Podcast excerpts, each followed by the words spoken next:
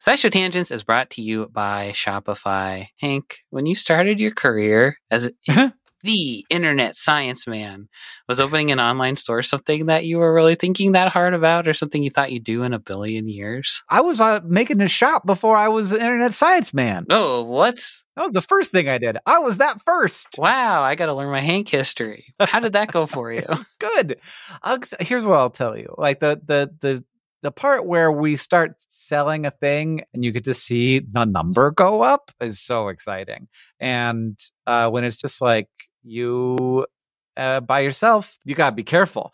But luckily, Yeah. Shopify has all kinds of little tools to help you with that, to help you with increasing conversions, to help you with managing orders, with customer support, with all of the stuff. Uh, because it's a, you know, I don't know. It feels like the industry standard. And so there are all kinds of plugins that you can use to make your Shopify work for you in particular. That's right. Shopify is a global commerce platform that helps you sell at every stage of your business, from vlogging in your parents' basement to treading the boards of Carnegie Hall. Now, it was my first- basement. It was my basement of my own home that I was renting, the downstairs of. If you say so. From your first sale to your 1 millionth, Shopify is here to help you grow. And they've got a proven track record, my friends. Shopify powers 10% of all e commerce in the US and powers entrepreneurs in 175 countries. They have, as Hank mentioned, the internet's best converting checkout, 36% better on average compared to other leading commerce platforms. And they have award winning customer service because businesses that grow, grow with Shopify. You can sign up for a $1 per month trial period at shopify.com slash tangents, all lowercase tangents. Go to shopify.com slash tangents now to grow your business, no matter what stage you're in. Shopify.com slash T-A-N-G-E-N-T-S, all lowercase.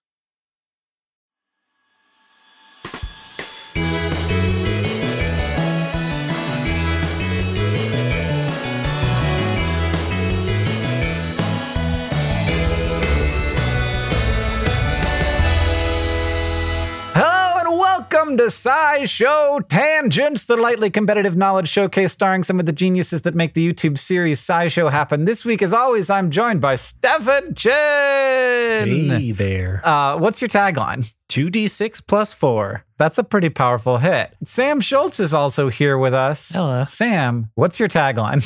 Half man, half Pop Tart.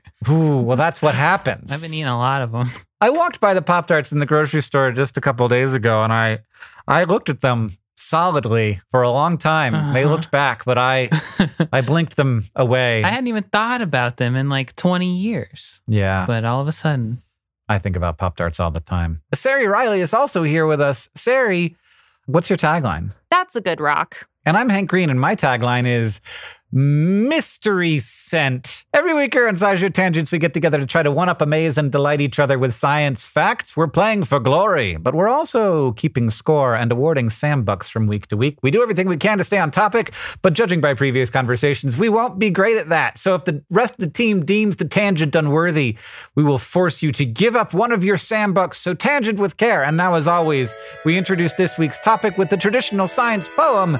This week, from me, everyone. Wait for it. Oh, what's on my floor? What's on the floor? oh, Hank has taken out a guitar. Somebody once told me the world was gonna roll me. I'm round and being carefully aimed.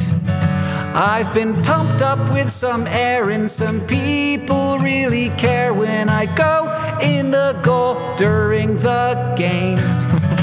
Well, the keeps keep coming and they don't stop coming. Everywhere I go, there's more guys running. Always on the move, never get any rest. I'm starting to think that they might be obsessed. Oh, just once I'd like to sit around, maybe find a nice hill to roll down. But the whistle blew, so now I'm back. And suddenly I'm being attacked. Oh, hey now, I'm the game ball, and I never get bored. Oh, hey now, Hall of Fame ball, and I see now I've scored, and someday I'll develop a hole. But until then, I'll go for the goal. Wow.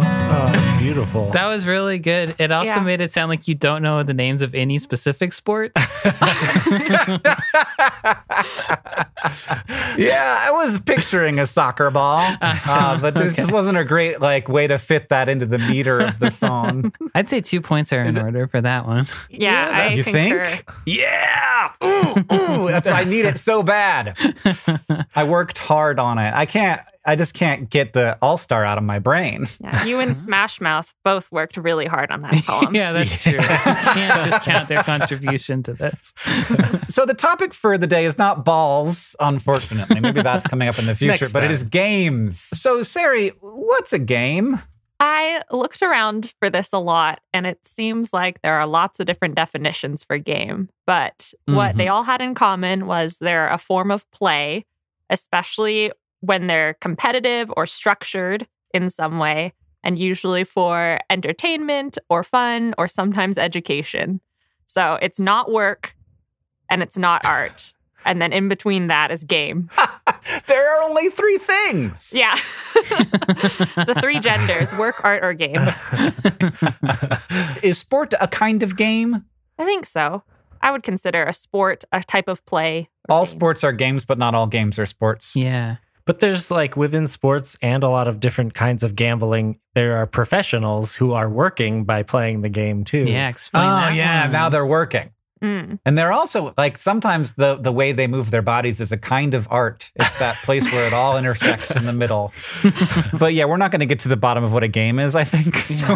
we just move There- on. There are plenty of people who are studying play and games to various degrees, whether it's like how to Mhm. write a video game script or how to design board games or like Mhm. how do children play. And those are all like different fields of neuroscience and sociology and psychology and different things. So it's broad. Did you discuss, discover the etymology of the word game? Yeah, I did. So it is from the Proto Germanic ga, which is G A, which is just a like collective prefix. So it means like a collective plus man, which is person. So ga man, basically, which is people together. So games are inherently a social thing. They didn't have solitaire Ah. in Old English, apparently, which are also coincidentally the same roots as gambling. So gamble and game Hmm. come from the same sort of Totally. place in linguistic history. And so then it went from being people together to being like amusement or pleasure or or joy related. Mm-hmm. And now it is time for. One of our panelists, it's Sam, has prepared three science facts for our education and enjoyment, but only one of those facts is real. The rest of us have to figure it out either by deduction or a wild guess, which is the true fact. If we do, we get a Sam buck. If we're tricked, then Sam gets the Sam buck. Sam, what are your three facts? Association football, aka soccer, is the most popular sport in the world. Even Americans who are notorious soccer haters are starting to admit that maybe it's not so like dumb, I guess. They like it now. Soccer's pretty cool.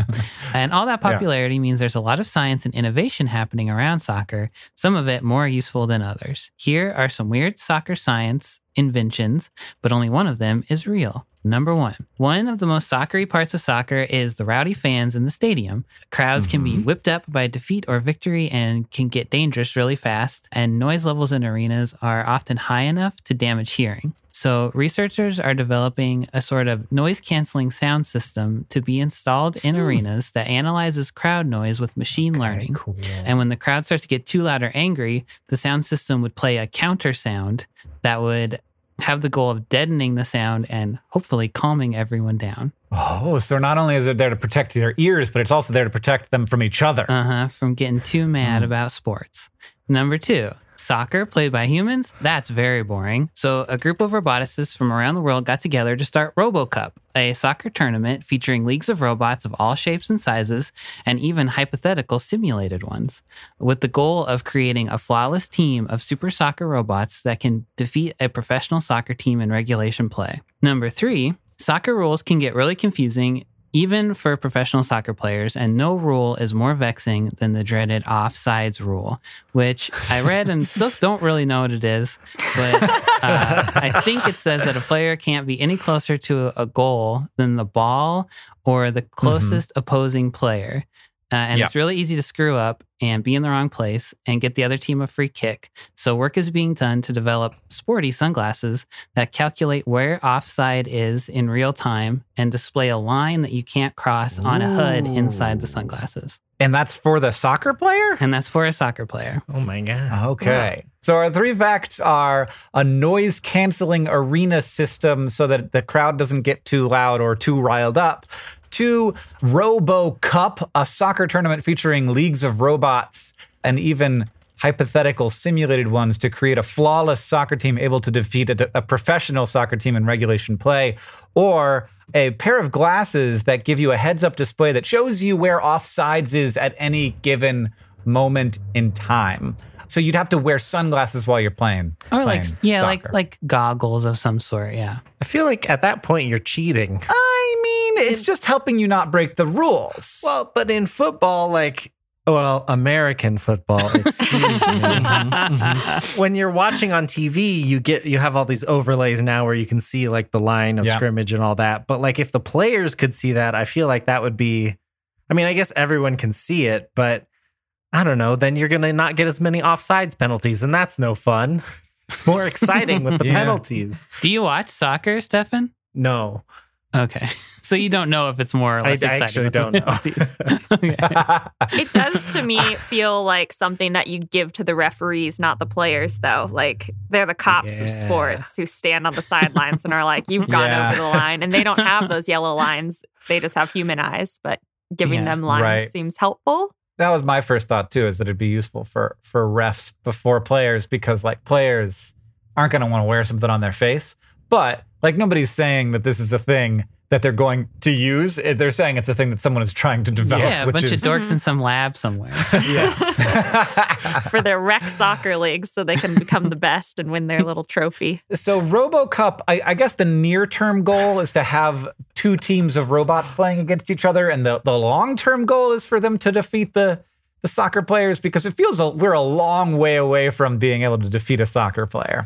I've seen soccer players. I've seen those those latest Boston Dynamics robots videos where they like parkour Yeah. and stuff. I would not fight that in soccer or No, in- I in- I would definitely not fight it. Like I wouldn't want to hand to hand it. Stefan, what do you think soccer is? yeah. wait. do- they have swords, right? It's, it's a lot of punching. It's a lot of punching. I mean, I could see robots playing against each other. I could not see them playing against people. I don't care how fancy your hmm. Boston Dynamics is. I could see that as a great like way to incentivize robotics teams to develop better, more maneuverable robots or whatever. Is to like compete in this Yeah. RoboCup league.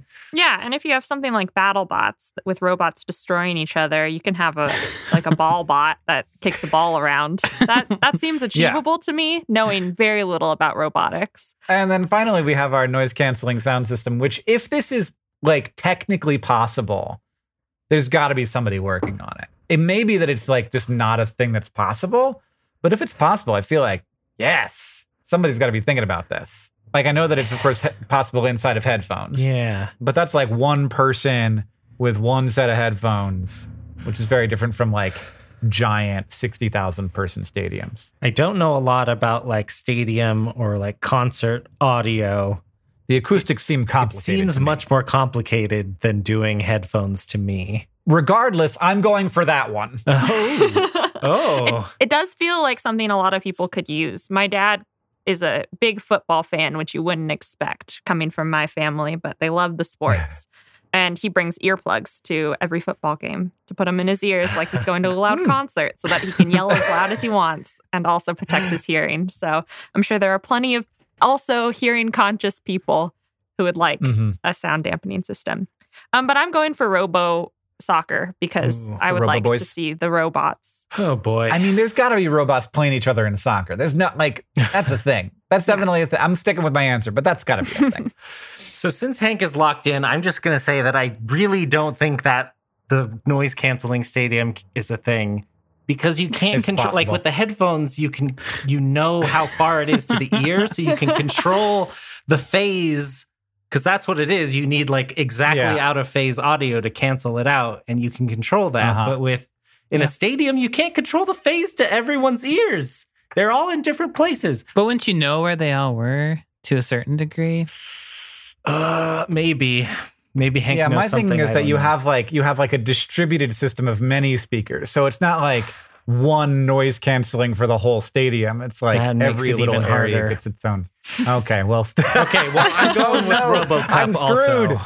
the second RoboCup. Okay, so you ready for the right answer? The right answer is Yeah. RoboCup. Ooh. But Ah, my noise canceling idea is pretty good, right? We can it's so good. Except that except Yeah. that Stefan's a freaking audio engineer. He can figure, that's even better. He can help me. he can help you know how impossible it is. Well, which is what okay. he. That's what every inventor hears before they invent, you know, the automobile or whatever. It's Yeah. impossible. Yeah. All right, okay, all so the RoboCup, I'll start with that one. It's real, like I said. It started in 1997, and 2019 was the 23rd RoboCup. What? And it started. Oh, wow. 1997. What the Yeah. hell?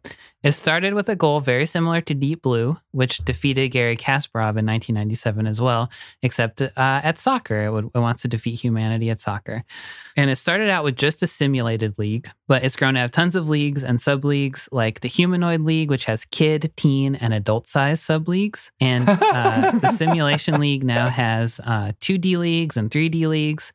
And then it has all kinds of like non humanoid size categories for more like BattleBot type soccer playing robots. And the stated goal of beating a World Cup team by the middle of the century is secondary, like Stefan said, to having fun and to being like a good challenge for roboticists. They do want to, by the middle of the century, make a team that can beat humanity. There's one league called the like Standard League where it's everybody gets the same robot body, but they all have their own programming for it Right. and they all go against each other. And they look like little babies playing soccer.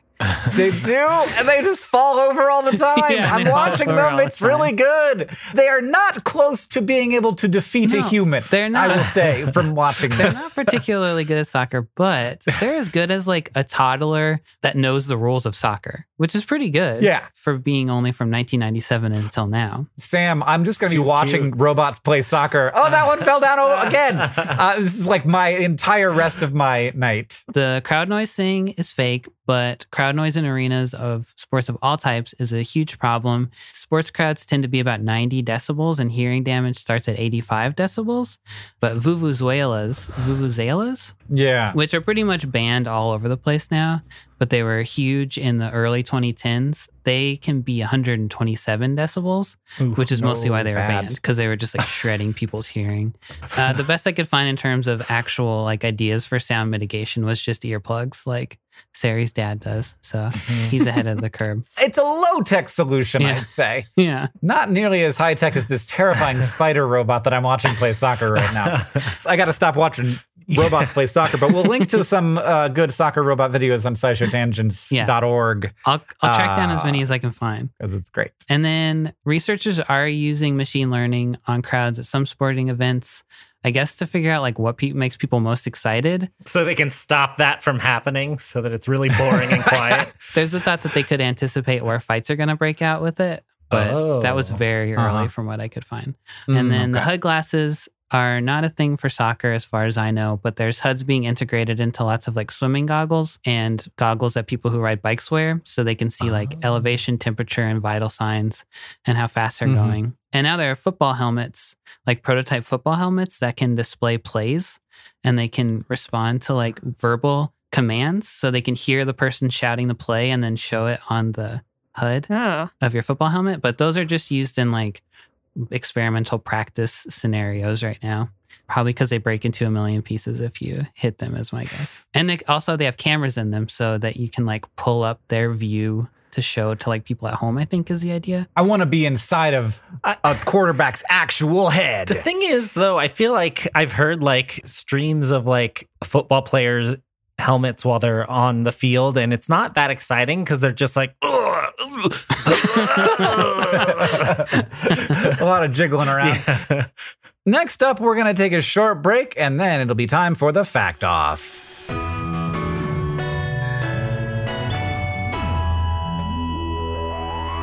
SciShow Tangents is brought to you by Rocket Money, a personal finance app that finds and cancels your unwanted subscriptions, monitors your spending, and helps lower your bills.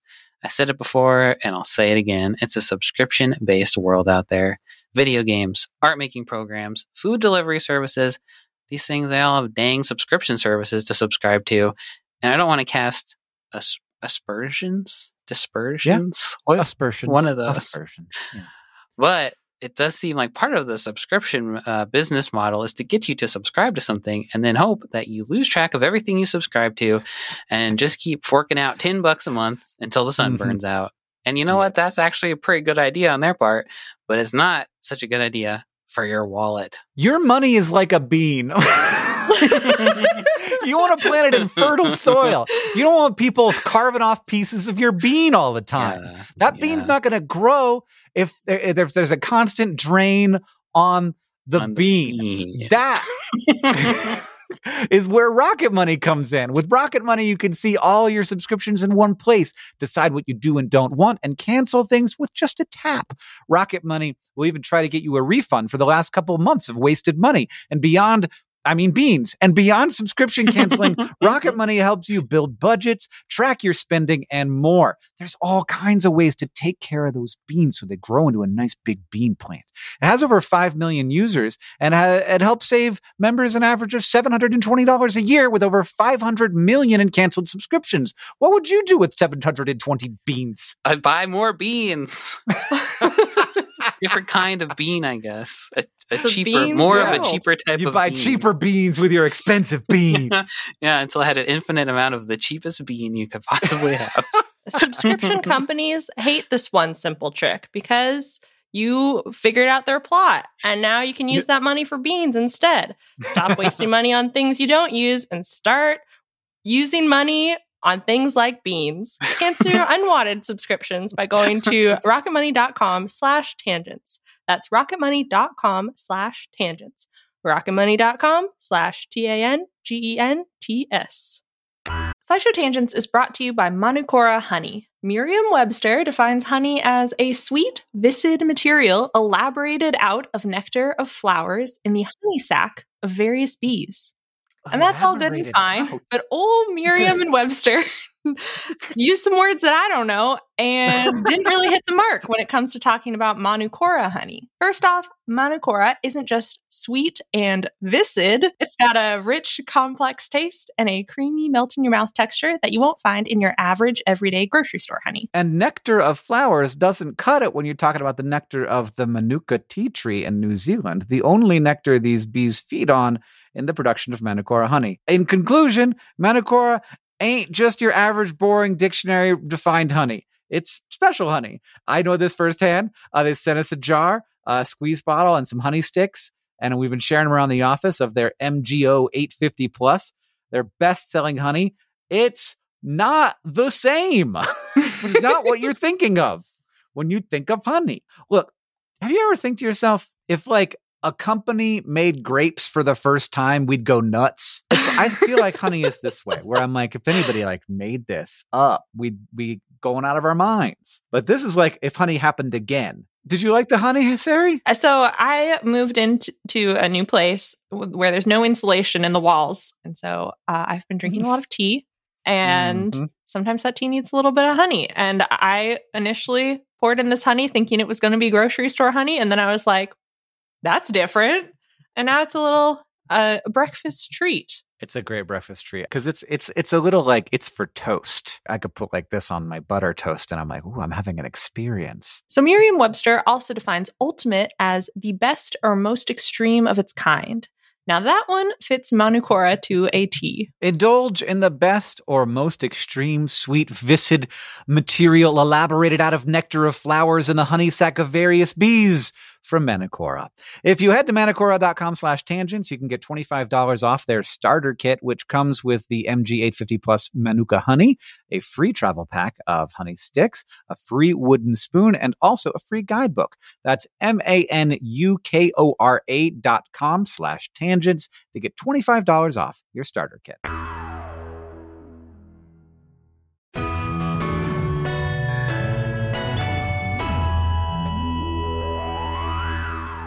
Welcome back, everybody. Sambuck totals. Everybody would be tied with one, but I got an extra point for doing a, a parody version of Smash Mouth's All Star. So I'm in the lead with two. Now get ready for the fact off. Two panelists have brought science facts to present to the others in an attempt to blow our minds. We each have a Sambuck to award the fact we like the most. But if we hate both of them, we can just throw our fact away. And we're going to decide who goes first with this trivia question. Since we are recording this episode on Hank's birthday, happy birthday, Hank. So, in celebration of birthdays and Hank's love of Tetris, when is the developer of Tetris, Alexei Pajitnov's birthday? September 30th, 1946. All right. 46. I don't know. It just came out. Stefan, the uh, spirit of Alexei moved me. I feel like I don't know when Tetris was developed, maybe like late 80s, early 90s or something. And it feels like something an early 30s person would develop. so Oh, wow. maybe Being May 5th, 1959. Oh. Wow. So, the answer is April 16th, 1955. Ooh. Oh, good that's job, actually pretty close. Yeah. Okay, well, I'll, I'd like Sari to go first. Okay. So, play in animals is kind of a biological mystery. It hmm. seems like it's something that should be straightforward, like they play fight or chase a ball or are goofy and we love them, and that those all have purposes. So, play fighting might train them to defend themselves, or being goofy with us could increase their social behavior or decrease aggression. But not all behaviors fit neatly into a box of a, of a theory for play and for games. And so we don't really have anything really conclusive besides it's fun and maybe lowers stress or improves coordination. But researchers are particularly interested in studying play because it's tricky and interesting to understand. And one group of scientists at the Humboldt University of Berlin gave it a go in 2019 by teaching rats how to play hide and seek. They didn't want to use carefully regulated classical conditioning methods like food rewards or like negative electric shocks. So they met the rats on sort of their own level. They knew that rats would play with each other. So this researcher, Annika Reinhold, started getting them used to her by petting and tickling them, which I learned that rats giggle when they're tickled at really high frequencies that we can't hear, but they love it. yeah. They love to be tickled. Can they hear Um, each other giggling? I think so. Oh, good. After some training, all six rats learned how to seek. So their starting enclosure was closed, and then it would open up remotely, and there would be a human hidden in the room. Then they would scurry around and and like vocalize and check past hiding spots and like seek out the human, and then get really excited when they found them, executing what are known as joy jumps or Freudensprung Oh, my goodness. so they were having a lot of fun. and five out of six of them also learned to hide if their starting box was open and the human was nowhere to be found. So they would like sneak around, pick a hiding spot, stay still, and silently wait to be found. and sometimes when the human found them, they would like run away before getting their tickle reward and hide again because they were having so much fun. And they were just like, oh, I want to keep playing. And so then they would hide again. So it was really, really interesting. One, because hide and seek seems like a sort of more complicated game than play fighting because there are separate roles, there are more rules involved, but humans were still able to train them. And they noticed that when rats are conditioned with food, they're usually silent and can tirelessly perform hundreds and hundreds of trials. But these rodents were really eager to play and really tired when the block of games were over. So they were like giving their all to this task and then being tired afterward. Wow. Oh, my. So it's like really heartening to see how happy these rats were, but also like sad to see how other trial rats um, Right. are not necessarily living their best lives. There's a lot of competition to get into the the giggle fight rat study. Yeah. At work today, I got tickled and got to play hide and seek. What did you do? Well, the bottom of my cage is electrocuted, so Mostly, I just found this really endearing and play is cute and good. And we don't know exactly what its evolutionary purpose is, but we know that it's really important. The rats have games when they're not in captivity? Do they know? Or Yeah, I think they're pretty playful. A lot of mammals are really playful um, Yeah. and demonstrate a lot of play behaviors. So rats, I think, do a lot of this. They like tussle and hide and pounce on each other. So sort of similar to things that you'd see a cat or a dog Mhm. or other pets do. You said some of the rats are also seeking. But do they seek other rats and then tickle them, or are they like seeking the humans? It's a human rat game. So Uh. the rat is either the seeker or the hider, and then a human is the other person. That is a Yeah. good question. If rats can tickle each other, do Yeah. we know the answer to that? Probably. I don't know. I hope so. I feel like the I when we've so. measured their high pitched tickly giggles, it's because humans were tickling them. But I imagine that they giggle because they tickled each other at some point and they were like, hee hee hee. They Yeah, giggled before the first human induced giggle. One has to assume. yeah. Okay. All right, Stefan, what do you got? So, one of the very important skills in life is uh, empathy. Uh, so, just understanding and experiencing the emotions of other people. A team at the University of Wisconsin Madison was wondering if they could use games to help teach people empathy. And so they developed this game called Crystals of Kaydor that was designed to teach empathy to middle schoolers specifically. Um, they had 150 kids in the study, 75 played this game and 75 played a control game. The sort of premise of the game is that you're, I think you're a robot and you've crash landed on this alien planet and you don't speak the same language as these aliens. And so you have to build emotional rapport with them in order to like gather the parts of your spaceship and then presumably like put it back together and get get back home or whatever. It just so happens, luckily enough, these aliens have extremely human and expressive faces. And so all the key mechanics of the game are about identifying what emotion they're feeling and how intensely they're feeling it. They had the kids play the game for an hour about an hour a day for 2 weeks and in fMRI scans after those 2 weeks, I think all of the kids who had played the game showed improved neural connectivity in the brain regions associated with empathy and perspective taking. Wow. But some of the kids also had more connectivity in emotional regulation brain regions. Those kids improved their scores on empathic accuracy tests. And so they had taken those tests before, and then after playing the game, they Mhm. did better. So, kind of showing that, like, the game worked for them, but it doesn't necessarily work for everyone. But the idea behind this and like why they're targeting middle schoolers specifically is like, you know, it's a time of life when your brain's still developing, you're learning these social Mhm. skills, and it could be really helpful for children who are on the autism spectrum or just generally have trouble with empathy and social skills. But the idea is to show that it can be impactful and then maybe inspire the game industry to like include more Right. empathy based things in games. Because that was the thing that I was thinking about while reading this is like no there's no game that I have played that uses empathy as a mechanic. It's like can you hmm. like click on this thing faster than the other person clicked on this thing? Or in RPGs you're like I'm going to use my charisma skill to like get a good deal on these basilisk toenails but you just roll a die Stefan, you've played Rust, right? uh-huh That Mhm. caused a big ruckus uh, because its character generator is automatic. And so you can't choose the race or gender of your character, Mhm. and you're locked Mm. into it for the whole game. And like game scholars and sociologists were interested in that because it's like some people pick an avatar that resembles them, and some people pick an avatar like men will pick a sexy woman or something because that's what they want to look at while they're playing a game. But this took all control out of the player's hands and like forced you to be a person and Mhm. hopefully Mm. in some way teach you empathy or just like see how it plays out in this survivalist game. People were really mad about it too. I, I remember. I Yeah. think. Yeah. I think so. People were like very pissed that Yeah. they couldn't change their character. no empathy was developed Yeah. so we've got uh, in 2019 neuroscientists teaching rats how to play hide and seek by rewarding them only with tickles. Or we've got Stefan with a game developed for middle schoolers where you have to understand the facial expressions of aliens to develop empathy. Sam, are you ready to vote with me? yeah, I am. Three, two, one. Stefan, Sorry. mixing it up Mm. again. I like Steph. I like this useful tool. It seems like a game I'd like to play.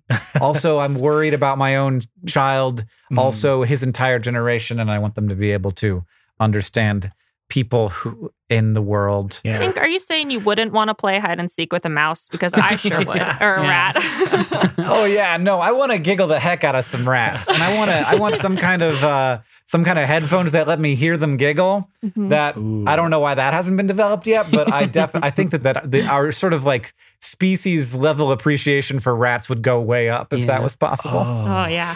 I picked Sari's because it delighted yeah, me so it was thoroughly. really delightful. Your reasons were extremely compelling once I heard them, and and uh, probably Stefan's is more important for the world. now it's time to ask the science couch. We've got some listener questions for our couch in quotation marks of finely honed scientific minds. This is from at Science is an Art. Why do we get so riled up about games? This is like a psychologically uh, complicated question. And I tried Uh-huh. to do reading and I recruited Deboki to try to do reading. And the Yeah. answer is maybe just dopamine because, of course, As anything. with so many things. It, it, it, it is the answer to everything 42 and dopamine. Our brains apparently have a tough time separating games from reality, and that's partially because of game design. Like it wants you to become invested in winning or losing, but also just we feel very big. And so, chemically in your brain, when you lose money in a board game, dopamine neurons will stop firing. And when you win, you get the release of, of like those same hormones that bring you joy and pleasure and feeling good. So, like we were saying in the definition phase, game playing is like learning different sets of rules and learning behaviors um, and accomplishing those behaviors and learning from the consequences of your actions. And those are all important parts of development in other regions of your life. So, like, you learn from the consequences of your actions in real life if you touch a hot burner and you burn your hand, Mhm. and you learn from Mhm. the consequences of your actions in soccer if you kick the ball not to a player but like far off field. I assume that that's a bad thing. That's like the most general bad thing I could think of with soccer. And and those drive the same general learning behavior like, oh, that thing is bad. I should not do it again. And dopamine is a key hormone involved in those kind of reinforcement learning pathways. From like a fan's perspective, what what are they getting so worked up about when they're watching a game though? That's the identity part. Yeah, I feel Yeah, like I- that is the identity part as part of a fan. This I did less research into, so I'm pulling from very old knowledge. But Uh-huh. when you become the fan, a fan of something, you forge community around it in the same way that you see in like internet fandoms, for example. And so when good or bad things happen to the object of your fanishness, then you like have emotional responses to that. You have this parasocial relationship with that Mhm. uh, person or that team, which is just like a fancy psychological way to say that you feel like you know them really, Mhm. really well because they've shared parts of their lives with you, but they don't know anything about you. And so you feel like you like know your football player's stats, you know who's been traded onto the team, you know how to cheer for them. And Mhm. that way their performance really affects you emotionally, even though like what you do doesn't affect them at all. Well, if you want to ask your Science Couch question, follow us on Twitter at SciShow Tangents, where we will tweet out topics for upcoming episodes every week. Thank you to at PK Lake Mama, at Little Grayfish, and everybody else who tweeted us your questions this episode. Final Sam Buck scores. Everybody's got two points except Sam, who's oh. got one. Oh. If you like this show and you want to help us out, it's really easy to do that. You can leave us a review wherever you listen. It's super helpful and it helps us know what you like about the show. Second, you can tweet out your favorite moment from this episode and you can tag us, please, and let us know. And finally, if you want to show your love for SciShow Tangents, just tell, Tell people, people about about us. us. Thank you for joining us. I have been Hank Green. I've been Sari Reilly. I've been Stefan Chin. And I've been Sam Schultz. SciShow Tangents is a co-production of Complexly and the wonderful team at WNYC Studios. It's created by all of us and produced by Caitlin Hofmeister and Sam Schultz, who also edits a lot of these episodes along with Hiroko Matsushima. Our editorial assistant is Deboki Chakravarti. Our sound design is by Joseph Tuna Medina, and we couldn't make any of this without our patrons on Patreon. Thank you, and remember, the mind is not a vessel to be filled, but a fire to be lighted.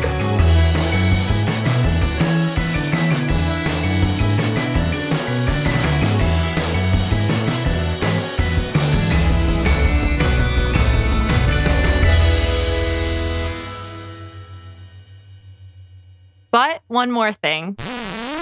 In 2013, an engineer at the video game company Valve was playing around with creating two different kinds of controllers. One like a retainer that you stick in your mouth and use your tongue to manipulate and click, and one that you stick under your oh. butt and lean or twirl to move around or Oh, pan the camera or things like that. Oh. Sometimes you just need two extra buttons.